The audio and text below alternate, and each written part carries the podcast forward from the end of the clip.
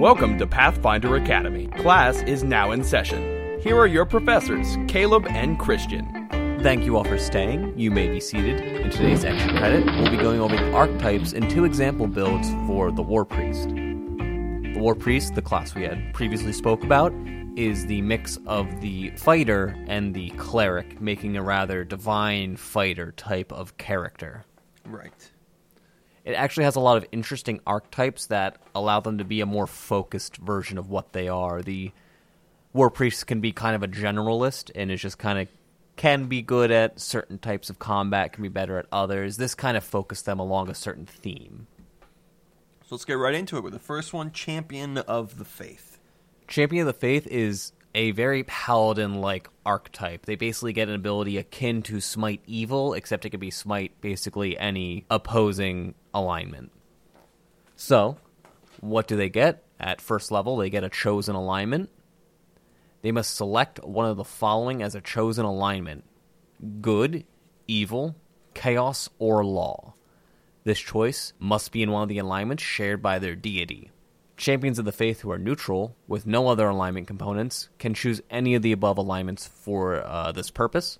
Additionally, a Champion of the Faith must select the blessing corresponding to his chosen alignment, even if it's not on his deity's listed domain. So that means if you choose the Chaos as your chosen alignment, that means you have to choose the Chaos Blessing as one of your two blessings. Even if it's not normally available to you, it will be now. And now your opposed alignment will be the opposite one, that is good opposes evil, law opposes chaos. This doesn't uh, change or replace any of the existing class features. This is just a new restriction and choice specifically for the Champion of the Faith. I think you mean Champion of the Faith. Hello. Justice demands retribution. All right, so we have Uther. What happens? So at level one, you get Sacred Weapon, just like you normally get Sacred Weapon, with, but with a few changes. At level four, you don't get the ability to enhance your weapon normally like a War Priest can. You can't just give it certain enhancement bonuses, nor do you get subsequent increases to that ability. Instead, at fourth level, any Sacred Weapon a Champion of the Faith wields counts as having his chosen alignment for the purposes of overcoming damage reduction. So earlier, like I said, if you chose Chaos, at level four, your weapon would always count as a Chaotic Weapon for overcoming D R slash Chaotic. At twelfth level, once per day as a swift action, the Champion of the Faith can enhance anyone's Sacred Weapon with a special ability based on your alignment. Anarchic for chaos, unholy for evil, holy for good, and axiomatic for law. And it lasts for one minute. You can use this ability an additional time per day at sixteenth and twentieth levels. So pretty much they're saying before sixteenth and twentieth levels, you're using this for one battle of the day. Yeah, but those are good bonuses, granted you're fighting the correct type of alignment. They are... So what all those do, if you don't know, is basically adds an additional two d six damage to any creature you hit who is the opposing alignment. If an anarchic weapon hits a lawful creature, it does an additional two d six damage. At level three, the Champion of the Faith loses the bonus feat they get, but instead get the ability Detect Alignment. And this is very similar to the Paladin Detect Evil, except it's just you can detect the opposed alignment of the alignment you chose. So, again, the example being Chaos. As a move action, the Champion of the Faith can focus on a single item or creature within sixty feet and determine whether it possesses the opposed alignment, in this case, Lawful. This acts as a Detect Chaos or Detect Evil or Detect whatever spell, and it acts as if you had studied them for three rounds with that spell. So you know, like, how many hit dice they might have and things like that. Yay? I mean, it's it's the Paladin ability. It's a move action, so it's not like you can kind of just, like, wave your hand and be like, I know. You know, there's a rabbit. I want to follow it for a second down this trail. Got a question for you. My, let's say my Paladin, they have, like, oh, yeah, Paladins have the Smite Evil, right? When they do a damage to something they're not sure is evil, my Paladin always asks me, is this thing evil? And I was like, well, we got to use your ability. And he goes, fine, I'll just attack it. Then I'm like, all right, it, give me the evil damage. Like, how do you how do you encourage them to use their their detect evil? And if they don't use it, how do you not let them know whether or not it's evil? Sometimes you don't need to detect something to get an inkling that they might be evil. If you smite evil on something that's evil, whether or not you know for a fact by detecting they are, it'll work. But if they're not, just nothing happens. Gotcha. so they'll know after the attack. Because uh, like I, uh, they also had like he had like a holy weapon. Whatever, he had an enchantment that does bonus damage to evil creatures, right? H- holy. It is holy? I thought that yeah. was... Und- whatever, regardless. So, holy had holy enchantment to hurt uh, evil creatures. And they would ask me, like, oh, is it evil, to know whether or not they get the bonus damage. And I always felt weird just telling them because I thought that was the purpose of detect uh, alignment. Or, um... I mean, that's typically... detect evil. In a situation where they want to know beforehand whether or not they do something. At level four, the Champion of the Faith gets... Smite, which is actually very... Oh, un- man. I've wanted to get that for so long. Anubis looks like a cool, interesting character to play. It's actually... This is a pretty good archetype. I mean, like a top... I, mean, I like the idea that it's not top-down, that it's like a third-person game. What? Smite, the, the game. Chris, you didn't get the joke. No, not until... My jokes are like such a level of stupid and dummy that you like don't even get them. They're that bad. Uh, this is replacing Channel Energy, which I don't think is a terrible thing to lose as a War Priest, because your Channel Energy is pretty weak, and it uses up Fervor, which you really want, because you can cast spells as a swift action, which is way better than healing for, like, two d six. But the mechanics of Smite is actually just like Paladin. It runs off your Charisma modifier. You, as a swift action, you choose an enemy who is of your opposed alignment, and you add your Charisma bonus to attack rolls, you add your War Priest level to damage rolls made against them, you add your Charisma modifier to your A C as a deflection bonus, and again, if it's like an evil dragon or an evil outsider, you get double the damage on the first attack. It is actually just like Smite, except it can be just your opposed alignment instead of simply evil. And that's the whole archetype. This is pretty much the, let's give them a little bit of Paladin flavor. And I like it. I don't think you're losing anything too bad. Or too good, I should say, for something that's not good enough. I think it's okay if you wanted to go down the Paladin level uh, yeah, route. I think this. I think it's a really good one. Um, and of course, you want to confer with your D M, like, will this come up? Will I actually fight people the opposed alignment? Right. You don't want to choose uh, the ability to smite chaos, and you're going to be fighting like Oni lawful evil devils the entire campaign. Oh, welcome. Here's our. Here, we're now going to be doing our, e- our angel campaign. But no, I think it's a it is a pretty good one. It. Everything it loses, it gets something back that's comparable. Angels are cool. I, I, I like the I, I like the idea that their bodies connect to their spirit, and there's like they're dead. Once they're dead, it's like, oh, they're done. No more bringing back from the dead. Whoops! I killed an angel. My bad. My bad. So the next archetype is you look one- up to the sky. We good though? We cool? The next archetype is one I really like. It's a very roguish-themed archetype, and it's called Cult Leader. Mm. You get a lot of sneak attack-type stuff and stealth-type things, and basically it's almost as if you multi-classed rogue. Draw but, a lot of circles, place a lot of candles, do a lot of sermons. So, um, right off the bat, and when you take this level, the class skills and the skill ranks per level are different. The Cult Leader adds a bunch of class skills to the list, stuff like acrobatics, bluff, climb... diplomacy, disguise, basically most things that a rogue has, except they don't get disable device, which is a little bit of a problem. But they do get sleight of hand, they do get stealth, and they get four plus their int modifier skill points per level instead of two plus their int modifier, which is a huge improvement. Yeah. A double. Yeah. Like two, like I almost home rule, like if you have a class that's two hit point, or if you have a class that's like two skill points per level and you're not a wizard, then you you probably... I kind of usually bump it up to four, because a fighter... Really? Yeah. Because, like, fighters, they don't have... They usually don't have really high int, so they're not going to have a lot of skill points. They're like, oh, I can really literally do only one thing. So I like this. Uh, the first thing they modify is their weapon and armor proficiencies. The Cult Leader's proficient with all simple weapons, plus the hand crossbow, the rapier, the sap, the short bow, and the short sword, as well as the favored weapon of their deity. Uh, normally they have all martial weapons, so this is actually restricting their list to a more roguish list. They are also proficient with only light armor and light shields. They do not get medium and heavy armor and heavy shields like the regular War Priest does, so you're going to be more lightly armored. The Cult Leader does not get weapon focus as a bonus feat as a War Priest normally would, which is a bit of a loss. Let's see what they get back in return. Because this is kind of just like, this is a bunch of loss right here. We're losing a lot of proficiencies, we're losing a lot of armor, and we're losing weapon focus, which means it's going to be harder to get our sacred weapon, because we now have to take the feat for right. our own progression. At level one, instead of getting weapon focus feat, instead you get well hidden. You just get a plus two bonus to disguise and stealth checks, untyped bonuses. You just always have a plus two. That's okay, I guess. You're replacing a plus one on a weapon attack roll with a plus two on two different skill checks, so that's actually pretty good. That's not bad. At level three, you get sneak attack. The sneak attack scales a lot like Slayer. You get one d six damage every three levels instead of every two levels like a rogue. And this replaces the bonus feats you get at third level, ninth level, and fifteenth level, so roughly half the bonus feats you get. At level four, uh, you lose channel energy, but the cult leader can cast Enthrall as a spell-like ability if they consume two uses of their fervor. That's uh, that's I don't like that one. What does Enthrall do?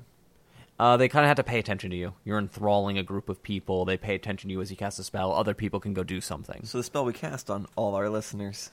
uh, is this on their spell list? I don't know why. I don't really like the podcast, but I just keep finding myself subscribing and downloading each episode and listening to it ten times over. I don't know why. This is weird because they already have Enthrall on their spell list. They can just prepare this spell if they really wanted to cast it. I don't. But again, we're losing channel energy, which is something I don't like on the War Priest in the first place, so I don't mind. But it uses up our Fervor, and Fervors can do so much better stuff than just cast Enthrall. Eh. But they'll listen to you, Christian. If I could do this to my wife, I'd be a happy man. Hey-oh! I mean, I love my wife. There's, we marry again. There's a D C associated with it, which is weird that they don't like explicitly spell out like this is the D C one half your level. So I'm guessing it's just like you cast the spell, so the D C is actually always going to be low. Like mm. you actually cast a level two spell. Well, that's weird. Okay, so at level twelve, ooh, we get hide in plain sight. At twelfth level, the cult leader can use the stealth skill even while being observed, as long as they are within ten feet of an area of dim light. You cannot hide in your own shadow. Uh, this replaces the bonus feat you get at level twelve. But wait, Christian. But what if, unless, unless. You're Peter Pan. Unless you're Peter Pan. Your shadow disconnects from your feet, and now you're hiding in your own shadow. What's up? I just broke the game, son. Paizo, fix your game.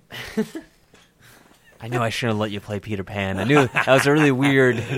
I was like, why does he want to wear green tights? And no, no, no, Christian, why wouldn't I want to wear green tights? That's the real. I thought you were trying to be Link with the tunic and stuff and the hat.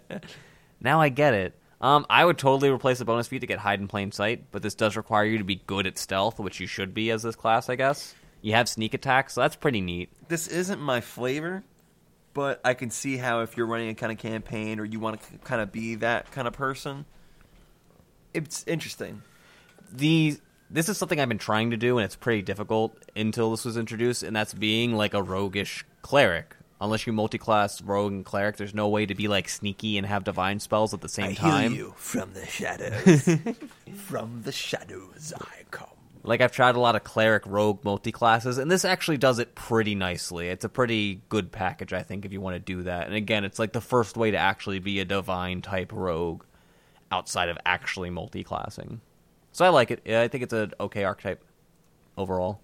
Eh. It's okay. Not my cup of tea. The next archetype is the Disenchanter. And this revolves all around, like, actually what it sounds like, disenchanting, dispel magic, things like that. Resisting magic in general. So the first thing that's altered is the list of bonus feats you can pick from. Every three levels you get a bonus feat. Instead of choosing from the regular list, they have, the Disenchanter has their own list they pick from. And the options and choose... It's a pretty big list. The options include all the f- saving throw type feats, so Iron Will, Great Fortitude, things like that. Improved Counterspell, Skill Focus, and you have to choose either Spellcraft or Abjuration. And then every three levels they get new options they can pick. A lot of stuff involving Dispel Magic, uh, more saving throws, and stuff uh, resolved with resisting spells. Here's the big thing. He need not meet the prerequisites for these feats. That's a big thing. Ooh, that's, yeah, that's really good. Let me take a look at some of these, because the ones you get at level twelve, one of them you need fifteen ranks in Spellcraft to get Parry Spell, and you need Improved Counterspell. So you don't even need either of those. You can just get Parry Spell without meeting the pre- prerequisites. Yeah, that's interesting. Dispelling Critical would require you to have Arcane Strike as a feat, which you can't take as a War Priest, because that is an arcane type ability. You're a divine caster, so now you can actually take Dispelling Critical, and when you land a critical hit, you can make a dispel check against someone. There's actually some really good options in here. So it's not you're not actually missing out on something really big. You're actually getting a comparable list to the first one. At level four, we're replacing Channel Energy again, and instead we get Mystic Interference. This is when you're trying to listen to the radio, and all of a sudden you're getting two radio stations at once. You're like, come on! I don't need to hear like the snow truck's intercom system. Get off the radio. I need to hear my Christmas cheer. I want to hear them bells jingle, son! Ring, ting, tingling, too. So at level four, the Disenchanter can channel a burst of abjuration.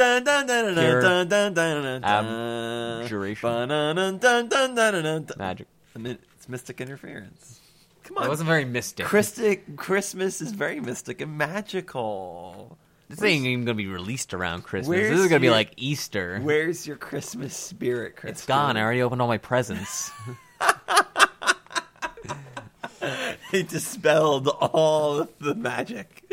Oh, headphones and socks. Thanks, honey. Yeah, man. Clothes. I say that. My wife got me headphones, and they're awesome, and they're the best. They're Bluetooth headphones, and I constantly break my headphones because I'm getting them all the wire caught and everything. And now it's like, oh, I can't catch it on anything except my big old dumb dome. Awesome. I'm sure that's still a problem, though. So at level four, a Disenchanter can channel a burst of pure abjuration magic to grant protection to himself and all allies within thirty feet. Affected creatures receive a plus one bonus on saving throws against spells and spell-like abilities for a number of rounds equal to your War Priest level. It's a sacred bonus if you're good, it's a profane bonus if you're evil.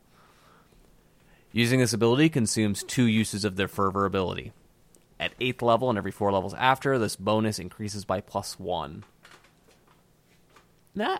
That's pretty good. Uh, it's a flat plus one bonus. It's untyped, so it stacks with everything. Saving throws are very, very important, and you're getting a bonus on all of them. I think this is actually really good. Okay. Except it consumes two uses of the Fervor ability. Why do they keep doing this? Why do you keep doing this to me, Paizo? Why? I mean, well, Channel Energy did, so I guess it makes sense. But this is a really good option, I think. Yeah, it's okay. The next thing they get is Banish Enchantment, and this replaces the bonus feat you get at sixth level. Which is really weird because uh, part of the list of bonus feats you get is for sixth level, but you don't get the bonus feat at sixth level. That's that's pretty weird. But Banish Enchantment says that at sixth level, a Disenchanter learns to focus his Mystic Interference. As a standard action, he consumed two uses of his Fervor ability to target a single creature within thirty feet with a targeted Dispel Magic. Eh, that's, I mean, that's okay, I guess. And that's that's the whole archetype. I think it's fine. It's incentivizing people who build their War Priest, not necessarily for combat, but more for protection. Like, this is the War Priest that isn't going to be enhancing their weapon with, like, flaming and going up and hitting people. This is the War Priest who's going to sit in the back and try and aid his allies with his spells. I like having Dispel Magic here at level six. Uh, it's a it's a good and useful ability. I don't know what you can normally get it at. If six is an average level to get it for people who can get it. Yeah, that's usually when, around when Dispel Magic starts coming online. But I like being able to use that often. And this is actually going to be a War Priest who takes, um, I think there's an extra Fervor feat. I don't exactly recall. I might be wrong on that. But if there is an extra Fervor feat, this class, or this archetype would definitely be taking it a lot. So on to the next one, Divine Commander. All right. I know nothing about this archetype, but the picture has a lady on a really cool black and red horse, and he's like, it's like cold outside because you can see like mist around his nostrils, but it's all glowing red. So apparently, like there's like a cop around or something, and it's highlighting all the fog. I don't know what it is. He's got red from his eyes, red feet, red tail, but he's black everywhere else. Oh man, really cool. So there better be something in here about me making my horse's nostrils and eye glow and be sources of light. It's like headlights. Otherwise, it's false advertisement, Paizo. He just looks into the darkness. It's his headlights. Every time he blinks, you have a second of darkness, but, you know, you get used to it. Great job, Paizo. ten out of ten.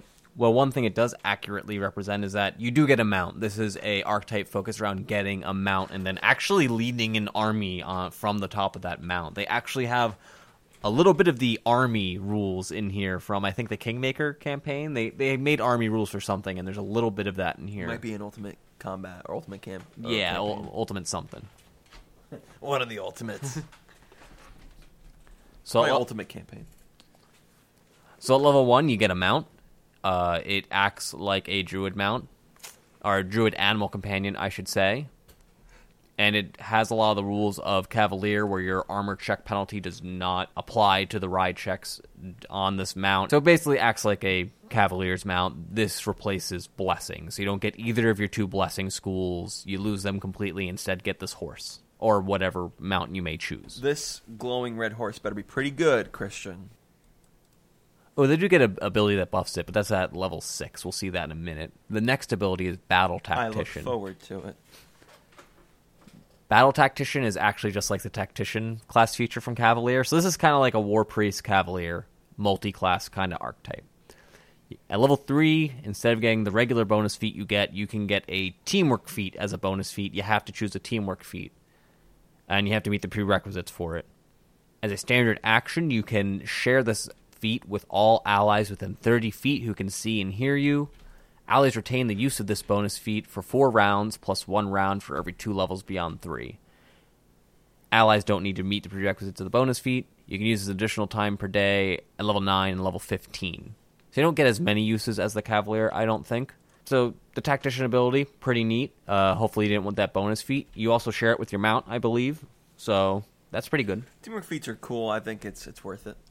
You're not just getting a feat in replace of the bonus feat you lost. You're also getting the ability to share it. So I think that's very comparable. Yeah, because you could theoretically just pick a teamwork feat with that bonus feat. Now you get to pick one and it, share it.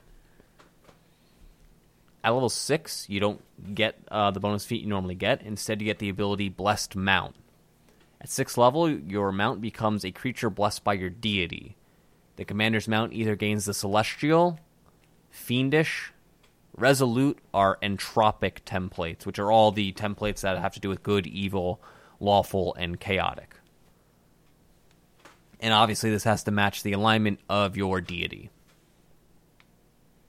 If you just happen to be a true neutral deity, instead of getting either of those four options, the mount receives spell resistance equal to the Divine Commander's level plus five, as well as resistance ten against two energy types of your choice. Kind of like that better, honestly. Yeah, that's a really good one. Uh, you're level plus five, and you get this at level six, so you got eleven spell resistance on your mount. How often are people casting spells at your mount? I don't know. It's true. And it's like if your mount dies, I'll get another one. And you do lose the temp- After a week of mourning. Yeah, you do lose the template and stuff, but the next time you level up, it becomes a blessed mount again. Oh, or so it if, does become a blessed mount. If my mount dies, I get a new one. It doesn't get the templates until I get until another War up. Priest level? Yep, so until uh, hope, you better hope you're not level nineteen. You know, when you would probably run into things that would kill your mount. Big Cthulhu that jerks. That is a big problem. Yeah. Because the I, higher I, in level, the longer you have to wait till you get a new level. I don't know. I talked to my G M about it. If we, yeah. if we happened, if I was a level twenty Divine Commander, I guess that's like a pretty niche market. But we have to consider everyone, Christian. You're right. I'm sorry. We here at the Trailblazer Network would like to send out a heartfelt apology, you know, to all of our listeners. We are sorry. To all our level twenty Divine Commanders, we're sorry your horse is dead. But we ain't sorry we said nothing, because you're stupid and we're right all the time. We're never wrong. Shouldn't have fought Cthulhu. Just saying. I'm just saying. Could have run away. Your horse is crazy. And you're crazy. And you're all dead. So at level twelve, you lose another bonus feat, and instead you get Greater Battle Tactician, which is just the Greater Tactician class feature of the Cavalier. You get another additional teamwork feat as a bonus feat. You can grant it to your allies using the Battle Tactician ability, and now activating Battle Tactician as a swift action instead of a standard action, which is really, really good. We lost a feat for that. Yeah, we only lost a feat for, again, another feat, and an ability on top of another feat. It's in your swift action slot now. Which, remind me, do I have a lot of need oh, for yeah. swift action? The War Priest is laden with swift action. So now you've got that problem. Yeah. It's a new ability, but it's another swift action ability. And it's not replacing a swift action ability, so now you are adding a new swift action, a new uh, pressure on your swift action slot. But the archetype did lose blessings, which are another source of swift actions typically. A lot oh, of okay. the blessings are swift actions, so... Depending on what you were going to pick, maybe there's less swift actions now. Okay. The last ability the Divine Commander gets is Bless Army. You get this instead of your feat gained at fifteenth level. And this is a really specific one that is using the war rules that I'm not familiar with. At fifteenth level, a Divine Commander can raise their Holy Symbol and give a blessing to the army they are leading. The Divine Commander's army gains a plus one bonus to their something bonuses that involve armies. Their O M and D V. And I was right, by the way. This is an ultimate campaign. Okay. This bonus lasts for one whole battle, and it must be performed during the tactics phase of the battle. This is performed when a mass combat is not im- imminent. The fervor is spent without granting any bonus. You had spent two fervor. Yeah. Um, so if you're not using the war rules, this is actually a literally useless ability for you. Yeah, you literally just lost a feat. Yeah, so I'd ask your D M, like, if we're not doing army rules, can I just get a feat instead, please? Right, yeah. Instead of just getting the ability to lose true fervor for nothing. No, just don't pick the archetype, Christian. You're out of my campaign. I kick you out! But I wanted the horse with the... I wanted Shadow Mist or whatever. Shadow... Oh, I like that name for the horse. Shadow Mist. I, I think I stole it directly from Oblivion or something. Oh, yeah. Well, Oblivion's clever, then. So, and I'll... you, you're a thief. Oh, what do you call that? Uh, in school, they always like... Uh, plagiarize? Your academic honesty is lacking, sir. You plagiarizer. So this is a... I think, overall, this is a pretty good archetype. Getting a full-strength mount, getting the tactician ability... Getting the template on your mount, it's not bad. You're getting comparable stuff. If you're hitting level fifteen, you have to consider the fact that you're using the mass combat rules. But other than that, this is a good archetype, I think. Yeah. Again, it's just basically a multi-class archetype. Cavalier slash War Priest makes it possible. Interesting. Nothing here that's just like, this is the worst archetype, Paizo, what are you doing? The next archetype is the Forge Priest. This is about... enchanting equipment and making equipment, things like that. Right off the bat, when you take this class, you are only going to select one blessing instead of two blessings. The class abilities they give you are kind of in place of another blessing.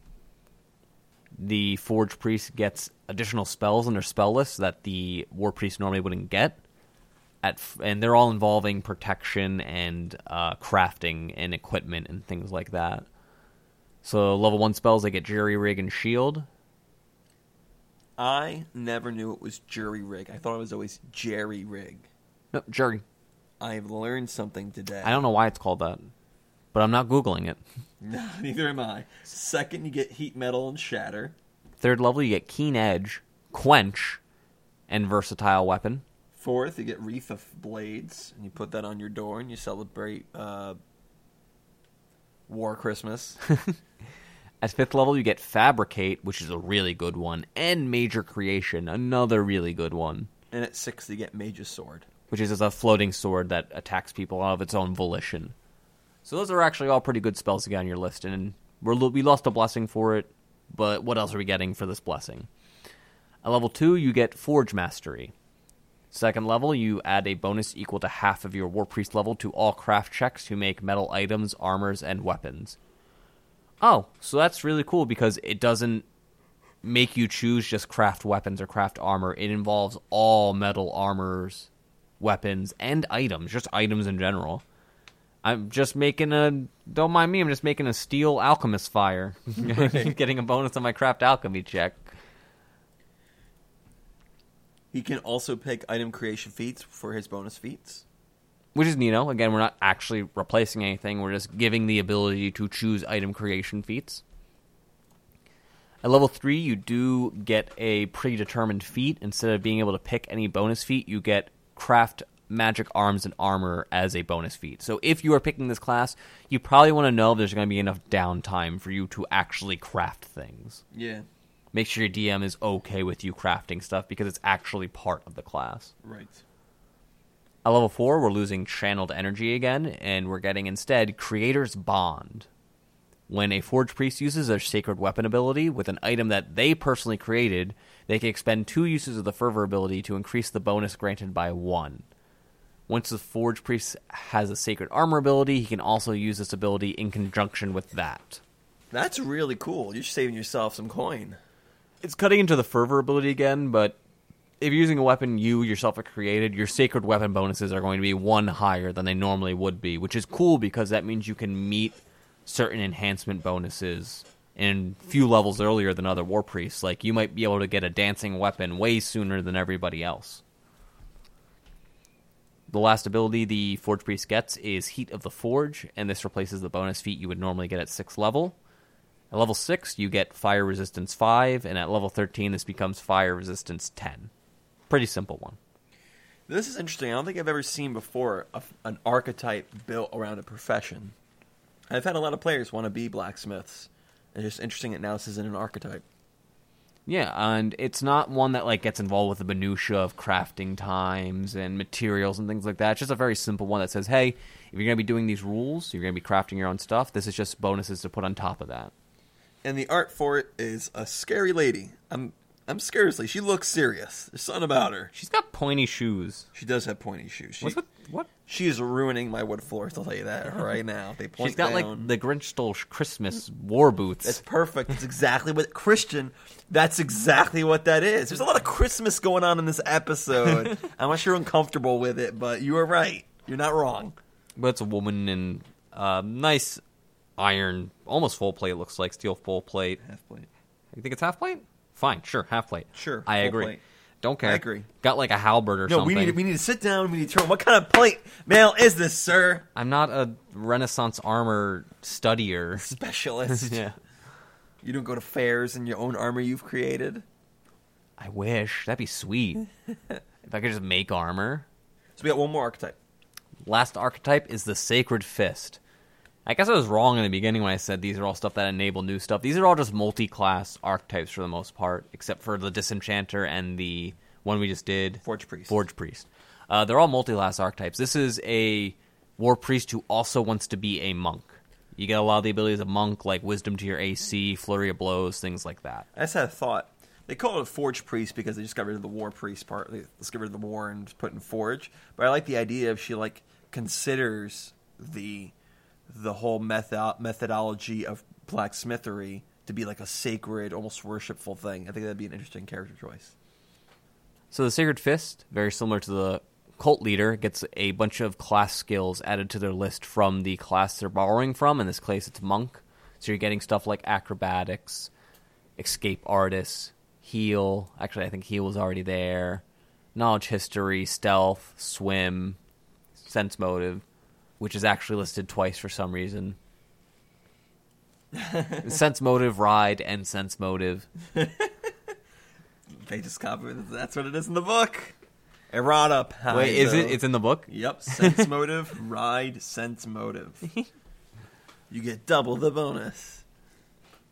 Sacred Fist has different armor and weapon proficiencies. The Sacred Fish. Sacred Fish. Whoa! Can't wait to play that class. The Sacred Fist is proficient with the club. Is that like a is that like a derogatory term because I'm a merfolk? Is that what you're trying to say? no, no, Sacred no. Fish? I'm sorry. I... Uh huh. Yeah. All right. Yeah. You humans are all the same. No, we're not. We're very different. It's not fair. We've literally killed each other just because we look different. We've done that a lot in history, actually. A disturbing amount of times. The Sacred Fist is proficient with the club, the crossbows, daggers, hand axes, javelins, kama, nunchuck, quarterstaff, sai, short spear, short sword, shuriken, singham, sling, and spear. So you don't even get straight, simple, or martial weapon proficiencies. You just get a mixture of some Eastern weapons and a lot of simple weapons. I can wield the punctuation mark? What did I say? You said comma. K A M A, the comma. Is it pronounced uh, differently? No, you're right. I'm just making a dumb joke. Caleb's, again, Caleb's jokes that are so dumb that you don't, like, there must be more there. Nope, there's nothing above the surface. That's it. It's, a... That's it. It's like the glacier. There must be, nope, this is a glacier that is literally only exists above water. But I heard that that's only like twenty percent of the glacier. The rest, no, no, it's flat. uh, that's their weapons. In regards to armors, they are not proficient with any armor or shields. When you're wearing armor, using a shield, or carrying a medium or heavy load, you lose a lot of your bonuses to your A C and your flurry of blows. At level one, they get the A C bonus, very similar to the monk. You add your wisdom modifier to your A C and your combat maneuver defense. and you also get a plus one dodge bonus every four levels to your A C, just a flat dodge bonus. These bonuses to your A C apply against touch attacks or when you're flat-footed. You lose these bonuses if you're immobilized or if you're helpless, or, of course, if you're wearing any kind of armor. This counts as the monk ability of the same name, and your Warpriest levels stack with monk levels for determining the benefits. So not only is this a multi-class class, but you can multi-class this multi-class archetype.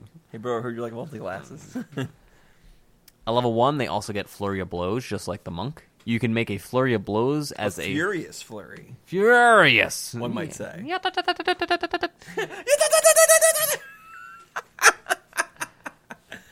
At first level... Kenshiro, stop. You're not allowed to speak the rest of this episode. Just going to be interrupting you with that. Kenshiro! I'll just move on Arm Strike then. Okay. It's Flurry of Blows just like the monk. As a full round action, you make a Flurry of Blows. It's literally monk. It acts like two-weapon fighting, but you have full B A B when you do it. This was before Unchained was released, so it's actually the old monk Flurry of Blows. I wish it was the new monk Flurry of Blows, but eh, oh well. Talk to your G M. Yeah. Talk to your G M if this is right for you. If you have a Flurry of Blows that lasts longer than one full round action, consult a physician. Just consult a G M. At level one, you also get the Unarmed Strike ability. You get... Impro- you never know when it's going to come now, I Christian. No, I have a good idea, because like, you tilt your entire head up so you can actually get the tone. You need to be on the edge of your edge of your seat, because at any point... I'm going to tell you what, I'm only going to do it one more time. I'm not going to tell you when it is. I want, you don't know, though. It's going to come. I, am I, do I do something, or just accept this as my new life? No, there's nothing you can do to stop me. Aside from just, like, killing me. Oh, okay. You shouldn't, shouldn't have said that. Why aren't you smiling? Unarmed Strike. At first level, the Sacred Fist gets improved Unarmed Strike as a bonus feat. Use your Warpriest level as your monk level for determining the amount of damage you do with the Unarmed Strike. So again, you get scaling Unarmed Strike damage, just like the monk. This replaces your focus weapon, so you don't get weapon focus for free, unfortunately. At level three, they get the ability Blessed Fortitude. This is replacing the bonus feat you would normally get at level three. At third level, a Sacred Fist can avoid even magical and unusual attacks with help from his deity. Aww. If he succeeds at a Fortitude saving throw against an attack that has a reduced effect on a successful save, you instead avoid the effect entirely. A helpless Sacred Fist does not gain the benefits of this ability. So it's like evasion, but for fort saves. Interesting. Yeah. At least it's unique. I don't know how many Fortitude saves I th- see that are reduced or diminished on a save. It's usually like an all-or-nothing thing. Right. So I'd have to see how many there are to get bon- uh, benefit from this. But anyway, it's it's pretty good. I would take that as a feat if it was an option anyway, so that's all right. At level six, you lose another bonus feat, and you also lose the level twelve and level eighteen feats, and instead you get a bonus style feat. Uh, you get style feats like the monk. You can choose the stuff like tiger style, crane style, things like that, but you have to meet the feat's prerequisites. Again, your Warpriest level count as your monk level, so you can actually take most of these feats. That's okay. Again, they're forcing you to pick certain bonus feats that aren't terrible. A lot of the styles are pretty good, but they usually require you to shape your character in a certain way. Definitely. Like the Panther style means that you're basically going to be revolving around attacks of opportunity and moving around the battlefield a lot. Monkey style infers you're going to be climbing around, things like that. Talk to me about Keepool. Level seventy. And he's he's actually dead. You're not going to hear Caleb's voice for the rest of the podcast because I just killed him. With him, you know, stop laughing, you're dead. You, you have to complete the illusion, Caleb. You're going to have so much editing to do. Whenever I do that, the, the volume just goes off the charts. The waveforms are completely messed up. The waveforms. At seventh level, so you get the Keepool ability of the monk at your level minus three, but it's a bit weaker than the monk Keepool. It does give you the bonuses to your Unarmed Strike that allow you to treat your fist as magical and cold iron and whatnot, but you lose a lot of the abilities to spend your uh, Keepool. The only thing you can spend it on as a Sacred Fist is as a swift action, you can spend one point from your Keepool to give yourself a plus one insight bonus to A C for one whole minute. Oh, look, another swift action. Uh, this insight bonus increases by one for every three levels above seventh, which is actually... I think I'd rather have Sacred Armor. Oh yeah, this replaces Sacred Armor. Oh, so it's kind of like the same scaling as Sacred Armor, honestly. It's not that much of a loss. And an insight bonus kind of... You said I lied. lied. You lied. I tricked you so that I could have one that would truly be a surprise. It, what? I, ha, ha. I've got you. Ha, ha, ha. Insight bonuses apply to both your touch and flat-footed A C. I was like gonna do like this twenty-minute thing about you falling into my trap. You're like, if I don't recognize that he did it, it won't encourage him, and we can just move on. The next ability they get is at level nine. It's Miraculous Fortitude. What about the? Uh, da, da, da, da? It, it's you did it. Good job. Okay. What is it called? So how Blessed Fortitude was basically evasion, but for fort saves. This is very similar to improved evasion, but with fort saves. So you still have the regular effects of Blessed Fortitude. If you succeed at a fort save that has a diminished effect, when saved, you ignore the diminished effect. But now, if you fail a Fortitude saving throw against a spell or effect that deals damage, including ability damage and ability drain, you take only half the amount of damage, even when you fail.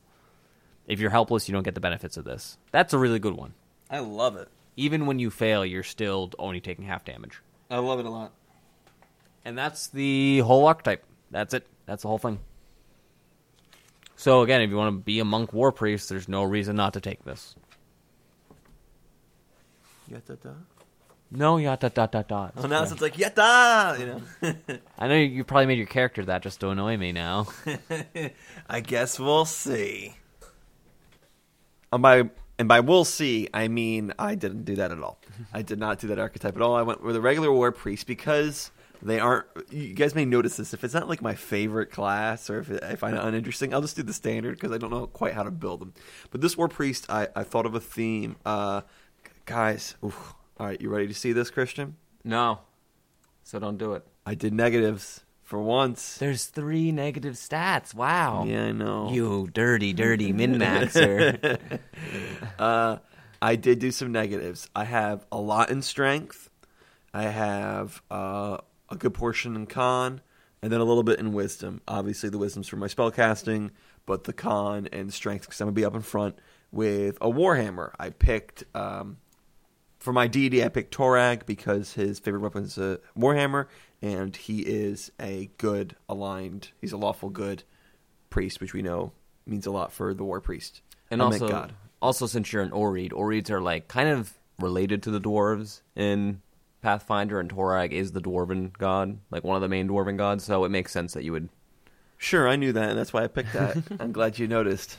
Uh, I picked an Oread because they have a, a wisdom and con. And both those things I wanted. Uh, they had negative intelligence. That's why I went down a little bit. And then I put down the rest to boost my con, my strength up to twenty. I'm level five, so I was only able to put in one ability score bonus. Uh, but now that I have this, the the weapon doesn't matter. It was just for flavor. I just wanted him to have warhammer for whatever reason. Uh, because, you know, with our sacred weapon, it just depends on the size of the weapon. It doesn't care. It could be a, I could have a scythe. It's still going to do one d eight damage at this level. If you chose to do one d eight. Right. If I chose to make it my sacred weapon. So I have my warhammer, and I do I hold it with two hands to get my uh, half bonus to my strength modifier. So it's one d eight plus seven as opposed to one d eight plus five. And for my my blessings, I picked Earth Blessing because uh, uh, uh, you're, you're uh, a rock guy. Yep. Yep. I'm, I'm a rock guy who, by the way, wears plate mail. I always sounded so funny that Oreads wear armor. Uh, I'll talk about something special about the plate mail in a second. But I picked uh, Earth Blessing, which allows me to do acid damage with my weapon because uh, a lot of my focus here is on my weapon. And it allows me at level ten later on to be able to uh, increase my A C. I'm sorry, for my allies' A C. And then Protection Blessing, which allows me now to help my own A C and to boost my saving throws, which is good because my saving throws, my reflex is only a plus one.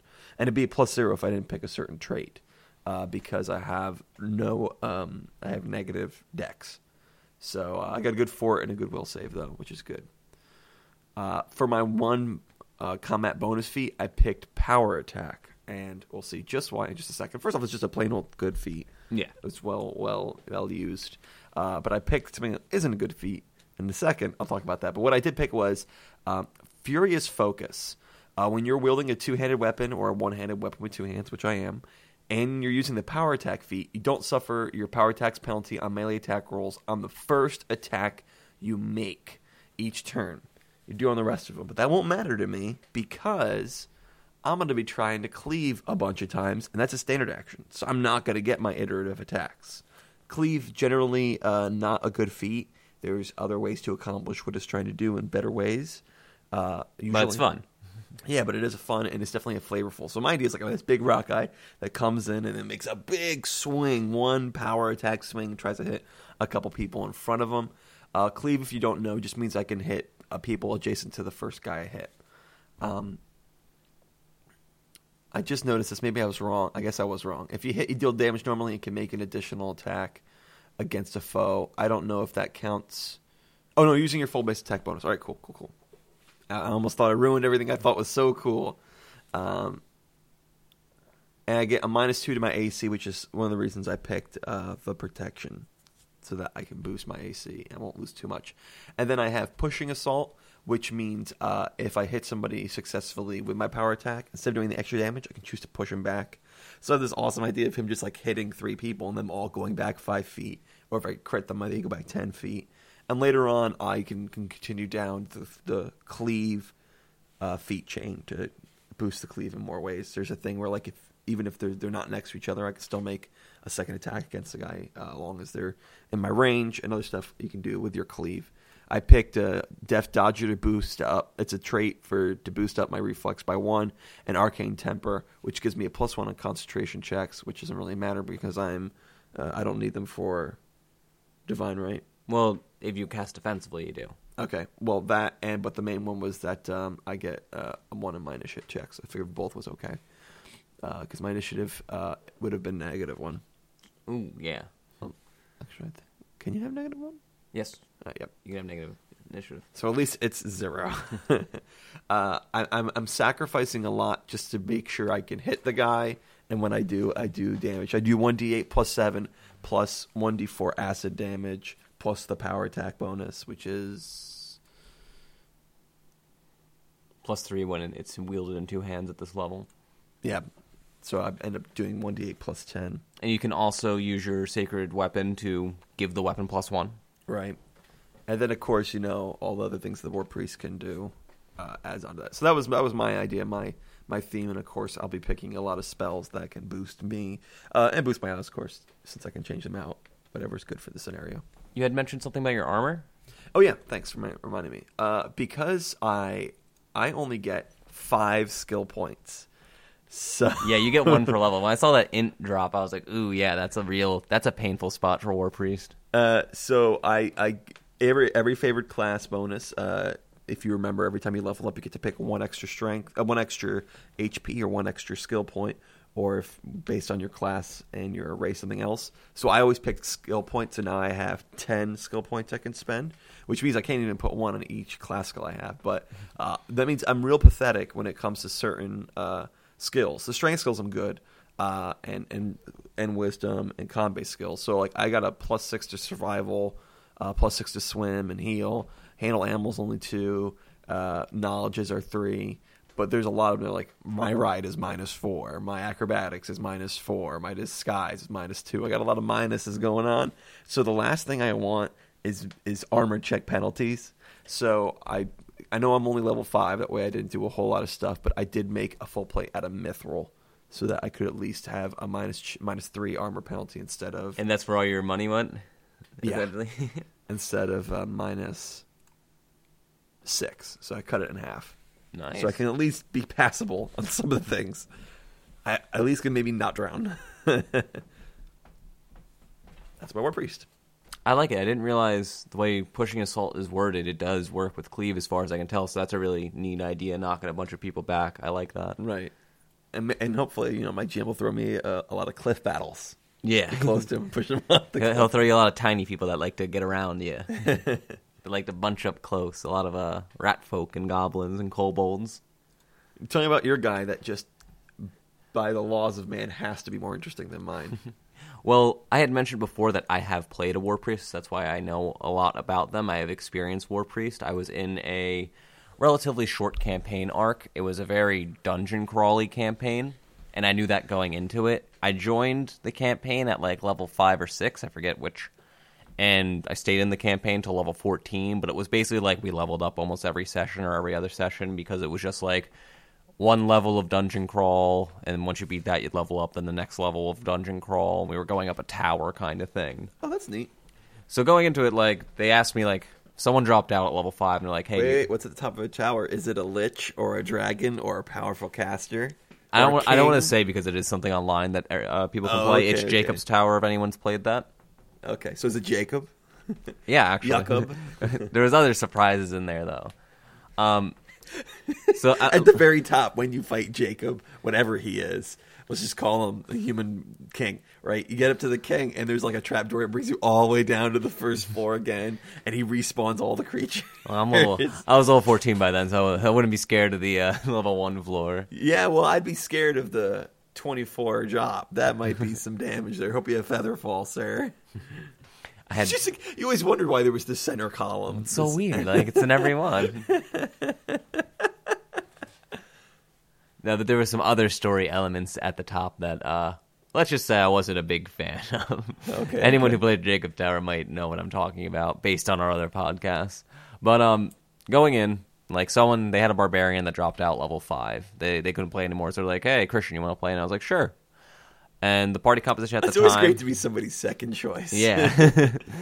So the party composition at the time was a fighter, uh, archer ninja, and a bard who, like, specifically buffed people. So I was like, okay, they don't have a divine caster, and it would be nice to have someone else in melee. Right. So I went with War Priest. A frontliner, as it were. Yeah. If you actually, want to know what that is, I think we have a whole episode on party rules you should check out. I actually made this character more of a midliner. Um, I chose Gorum as my deity. I'm a War Priest of Gorum, so I very much like battle. I live for battle, the excitement of battle. Uh, when she's not in battle, she's basically terribly bored by everything that's going on because it feels inconsequential. Okay. Because it's not Mortal Kombat. Mortal Kombat! Now, Gorum's favored weapon is a greatsword, but I we had this frontliner already in the fighter, and I was like, I kind of want I kind of want to be this in-between person, so I actually chose a reach weapon. I grabbed a bardish, I think is how you say that weapon's name. I don't know. It looks weird. Basically kind of like a glaive. If you're it, Italian, it's a bardici. I attack him with my bardici. What's your favorite pasta? I like penne. Mine's favorite is uh, bardici.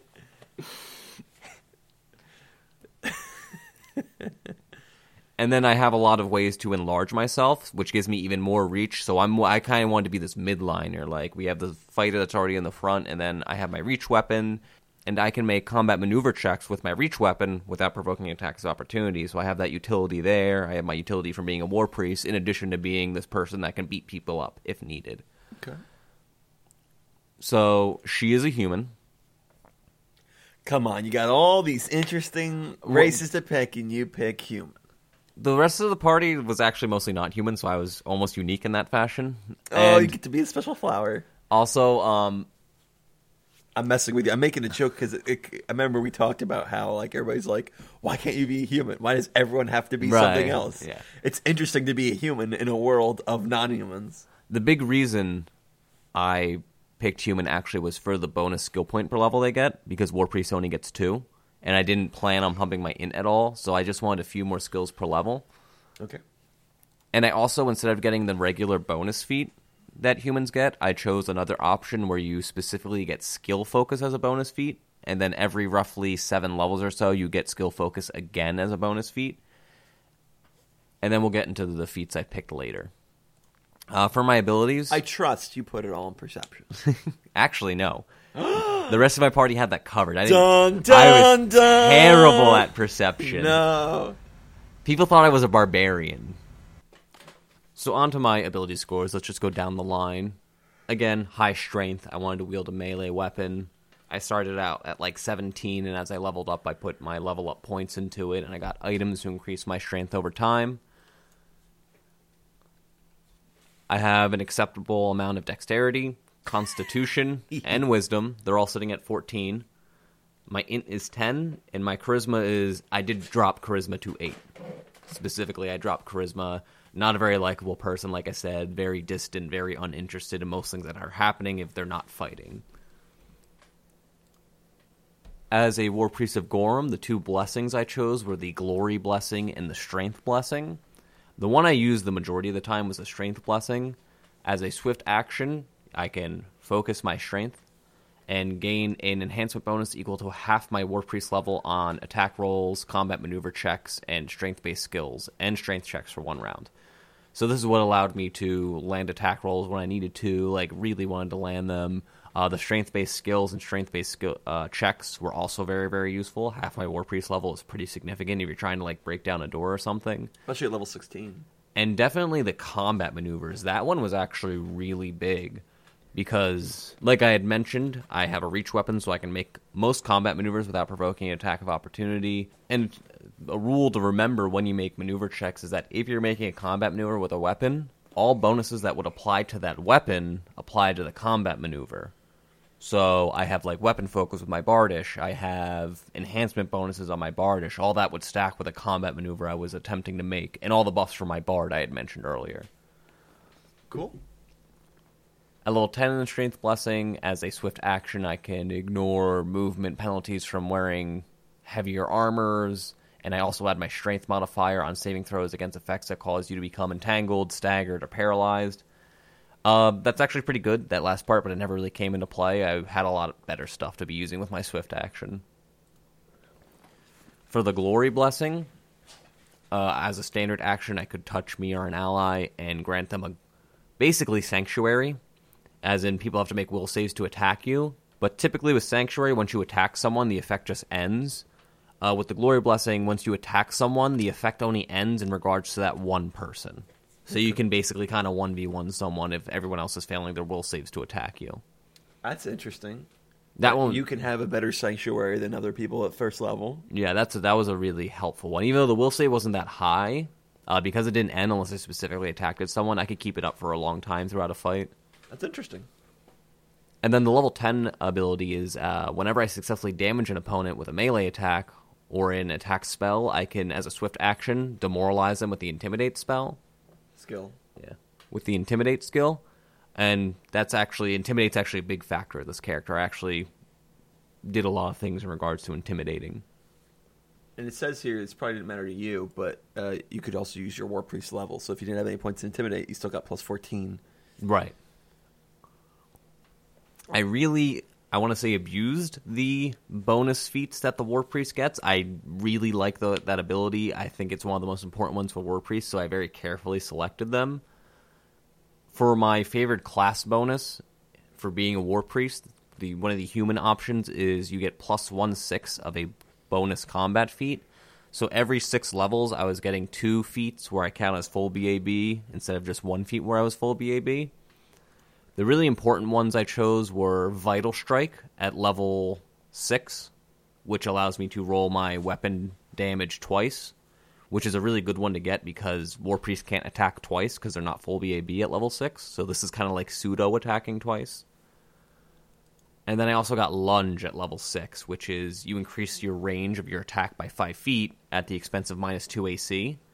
I would normally have to wait until level eight to take that, but I could take it at level six. And I had, with my reach weapon, essentially fifteen-foot reach when I use lunge. And then if I enlarge person myself, I would have twenty-foot reach. Wow. So I was really good at controlling the battlefield. You did manage to not be up in the front. And then most of the other stuff I picked involved criticals. Gotcha. Uh, Bardish crits on a nineteen, and I got stuff like improved critical and critical focus. And then the other big feat I picked was combat reflexes. I can make an additional two attacks of opportunity per round uh, for a total of three. And I can take attacks of opportunity while flat-footed, which was really good because I had a really low initiative, much lower than everyone else. Gotcha. At least it's not a, a minus one. Yeah, it's a plus three at the moment. And I think it, that I think that's what it was for the most of the game. So even though I didn't go yet and I was technically flat-footed, like enemies couldn't just walk by me to get to the rest of my party because they would invoke attacks of opportunity. Gotcha. All my spells are just, for the most part, self-buff spells, the most important ones being Divine Favor, a bonus on attack and damage rolls. I cast that on myself as a swift action basically almost every fight. remove fear. So if even though I was really intending on never failing a fear, fear save, because that's actually a big Gorum thing, I did take remove fear for my allies and in case it happened to me myself, because getting feared out of a fight is really obnoxious. My goodness, at level sixteen, your saves are ridiculous. Fortitude is seventeen, Reflex is twelve, and Will is twenty-one. Yeah, the Will saves is a really, really important one. I pumped that as much as I could. And it also, I have bonuses for my traits and such against fear. Gotcha. Align Weapon was a really good one. I actually had to ask my D M uh, about this. With War Priest, you're spending Fervor. You're supposed to only be able to cast spells on yourself as a swift action. It doesn't explicitly say spells on your weapon as a swift action. So I asked my D M, I was like, hey, if I apply a spell to my weapon, can it be a swift action for Fervor? And they're like, I'm fine with that. That's okay. Yeah, that makes sense that it should be. So Align Weapon was a really good one. So if we fought any... We were... Like I said, it was a dungeon crawl, so there was, like, demons coming out of nowhere and, like, certain types of outsiders that had very strange resistances. I could be like, okay, whatever, my weapon's archaic now or whatever it needs to be. Uh, spells like Cure Serious Wounds are very useful. Um, you're kind of like a paladin that you can expend that to heal yourself as a swift action. That's useful sometimes.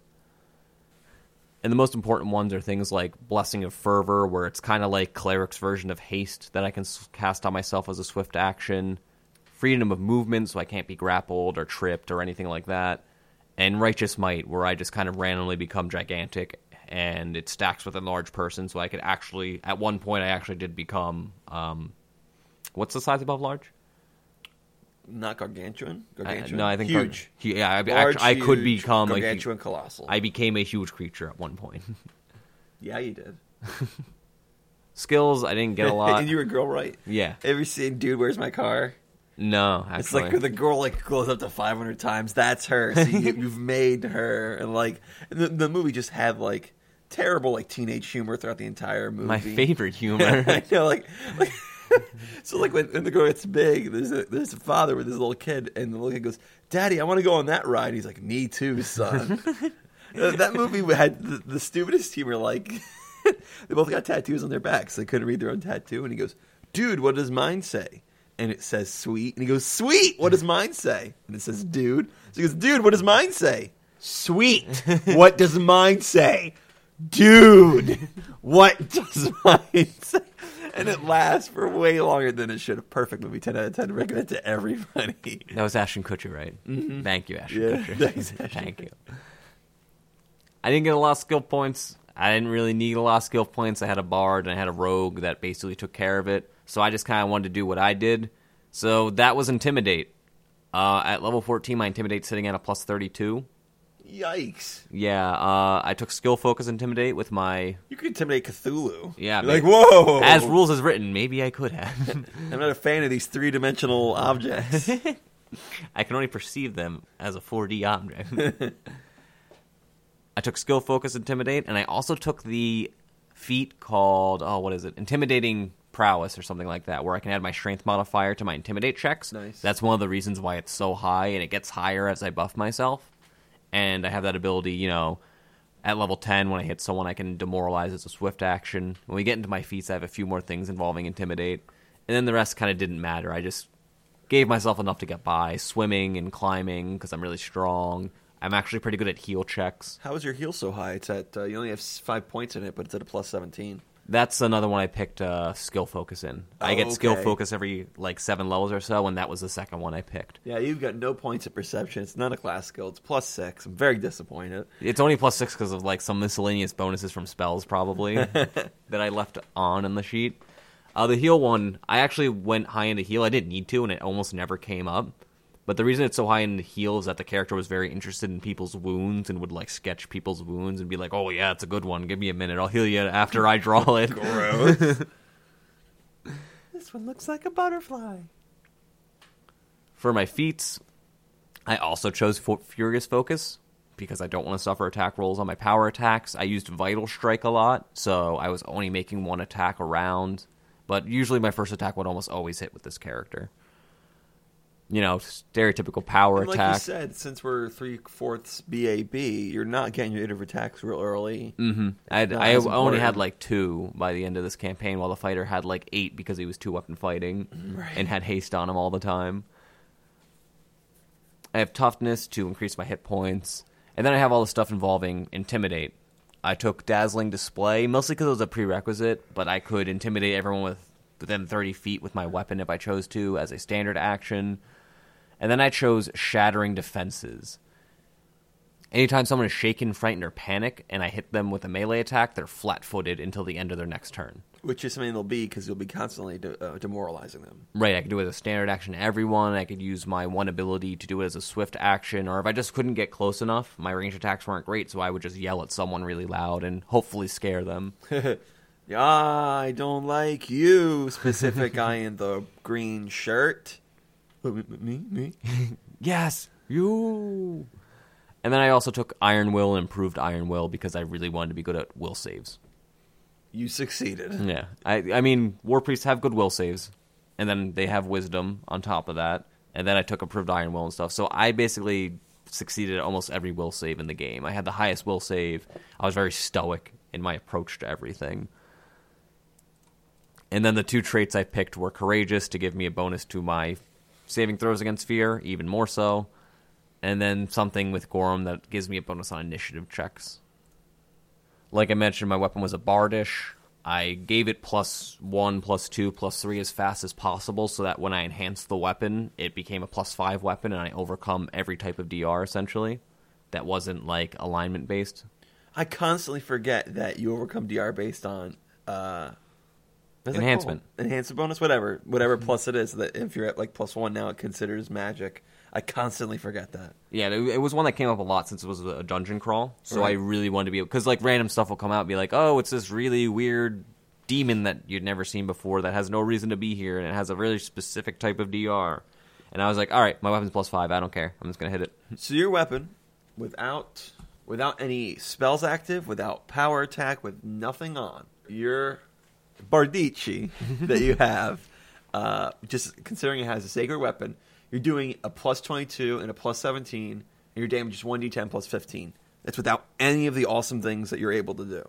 Yeah, once I started power attacking and putting enhancements on my weapons, it got the numbers got kind of crazy. I was doing, potentially, if I hit with both my attacks, like sixty to over one hundred damage a round. I see you got a normal javelin just to keep yourself at range if you have to. Yeah, um, I have a, in case... I got into an enclosed area where I couldn't really use my Bardici to uh, good effect. I would equip an iron warhammer and uh, a shield back up, so instead of being this reach person, I could fight in melee, like right up against people.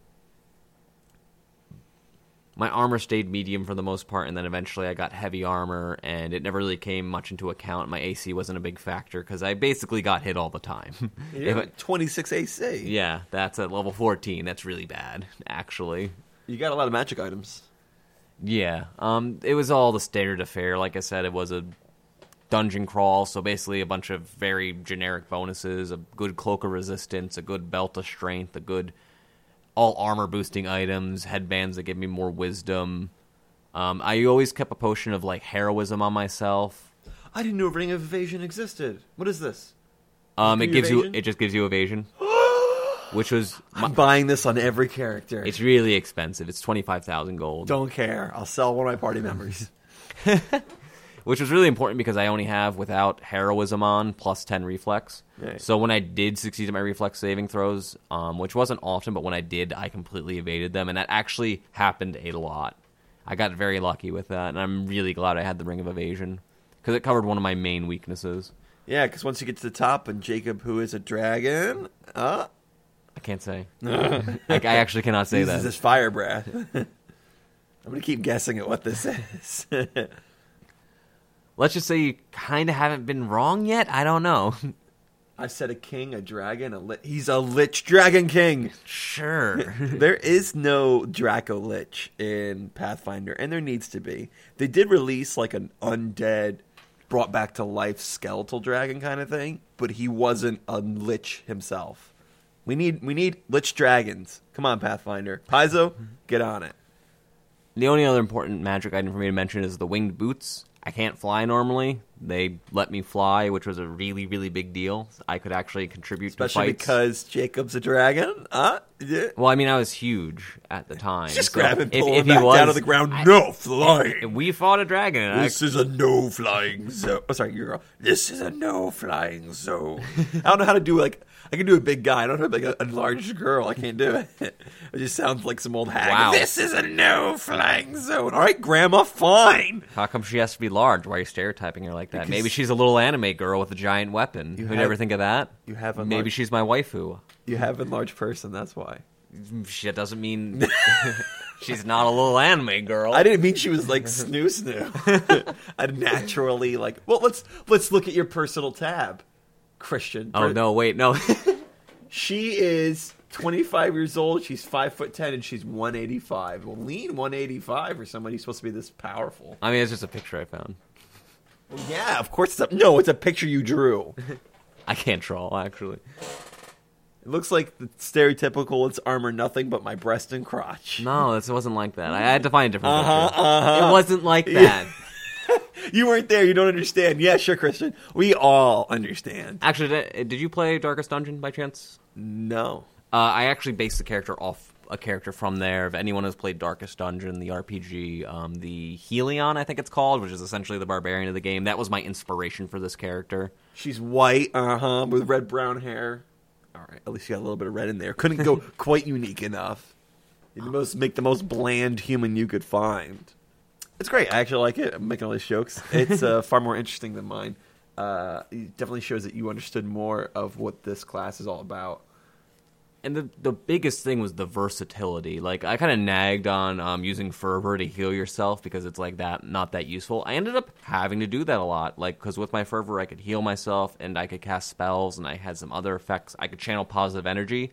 I actually ended up doing each one of those options, not in the same like amount as each other, but I thought I'd only ever be casting spells on myself. But it was like, hey, I'm taking bleed damage. Let me heal myself with fervor so I stop bleeding. And then it was like, oh, everyone just took massive damage from the trap and the healer's unconscious, let me channel positive energy so everyone gets healed a bit. Right, because Jacob had bleeding critical, right? uh, uh, yeah. It was actually a glass golem. Oh! That was actually a horrifying fight. What's a glass golem like? They look um, really silly. It was like, I, I forget if it was huge or gargantuan, but they just, they basically always hit and they cause bleed damage. And like once they hit you, you basically have to back away or else it will kill you. It makes sense. I wouldn't want to fight glass. Like, yeah. You could break it, but then it's like, oh wow, now there's a million points of shards. In a, in a game that everyone hates called uh, Castlevania sixty-four for the Nintendo sixty-four, which I played and beat several times. I was because... like, who hates Castlevania? Oh, that one. I beat it a couple times because it's like one of the only games I had on the N sixty-four, so you do what you have. There was one of the cool things in that was you'd be walking by like a pane of, uh, what do you call that glass? Stained glass? Yes. And out would come a thing made of glass. And it was actually a pretty interesting uh, beast for a really lame game. But with between my weapon bonuses I could apply and my armor bonuses I could apply and all the spells that I can cast as a swift action, I just had so many options at my fingertips. Right. That, that and that's the big thing that measures power in Pathfinder. Like, I wasn't just a beat stick. I could just walk up to people and throw on action them, but I also have all these other options at my fingertips. Which is good, especially for, I'm guessing, Jacob's Ladder, because any dungeon crawl that's going to last an entire campaign, you're going to be finding a variety of things. Mm-hmm. That was the big thing, yeah. Whereas in other games, you, you will fight a variety of things if you have a good G M or a good story made, but it'll be over such a long period of time. You have time in between to be like, okay, I'm now I know we're going to fight demons, so I'm going to get an amulet of whatever to help overcome their D R. Mm-hmm. You don't have time to go back to town. Right. I just had I just had to do whatever was most powerful against the widest Did you number have, of people. Like, the, the unexplained shopkeeper that kept following you around? Like, yeah, no, no. It before, actually, it'd be like, what you buying? In between each tower, you can... In between each floor, you go to a place to buy stuff, kind of. So a, I actually could go back to town in between every time. Nice, nice. In a sense. All right. Well, that's the War Priest. And with that, we have finished and completed the entire A C G with the bonus extra credits, all done. As we mentioned in the main episode, we'll handle all the other archetypes when we cover those other things. So it'll probably be a while before we get to, let's talk about the fighter and all his archetypes. But when we do, we'll come back to this book. We're not done with you, book. Not by a long shot. That took, what, a year? It did. It took uh, over a year. Yeah, that's, uh, we should work on that. All right, guys. Um, check out the two hundred series that's going on right now, all about how to G M the game. And uh, thank you all for sticking with us for this uh, A C G series. I hope you guys enjoyed it and that you found some new classes you might be interested in. I certainly did. I, some of these I was I was only interested in the Arcanist, Arcanist. and the Swashbuckler. And now... Now you're interested in the Arcanist, the Swashbuckler, and any way you can get a bear on the Shaman. That's right. That's right. Uh, but definitely interesting classes. I'm glad Paizo, Paizo did a good job. Good job on these new classes. Uh, maybe they need to give another pass on some of these archetypes, but uh, definitely good job on the base classes. They've been adding archetypes pretty rapidly. There's yeah. been a couple books like uh, Advanced Class Origins that have some pretty interesting archetypes for a lot of these. Cool, cool. All right, guys. Thank you, everyone, for staying for Extra Credit. Class is dismissed. Pathfinder Academy is part of the Trailblazer Network. Visit our site for other great Pathfinder podcasts. I've been Nicholas Laborde. Thanks for listening.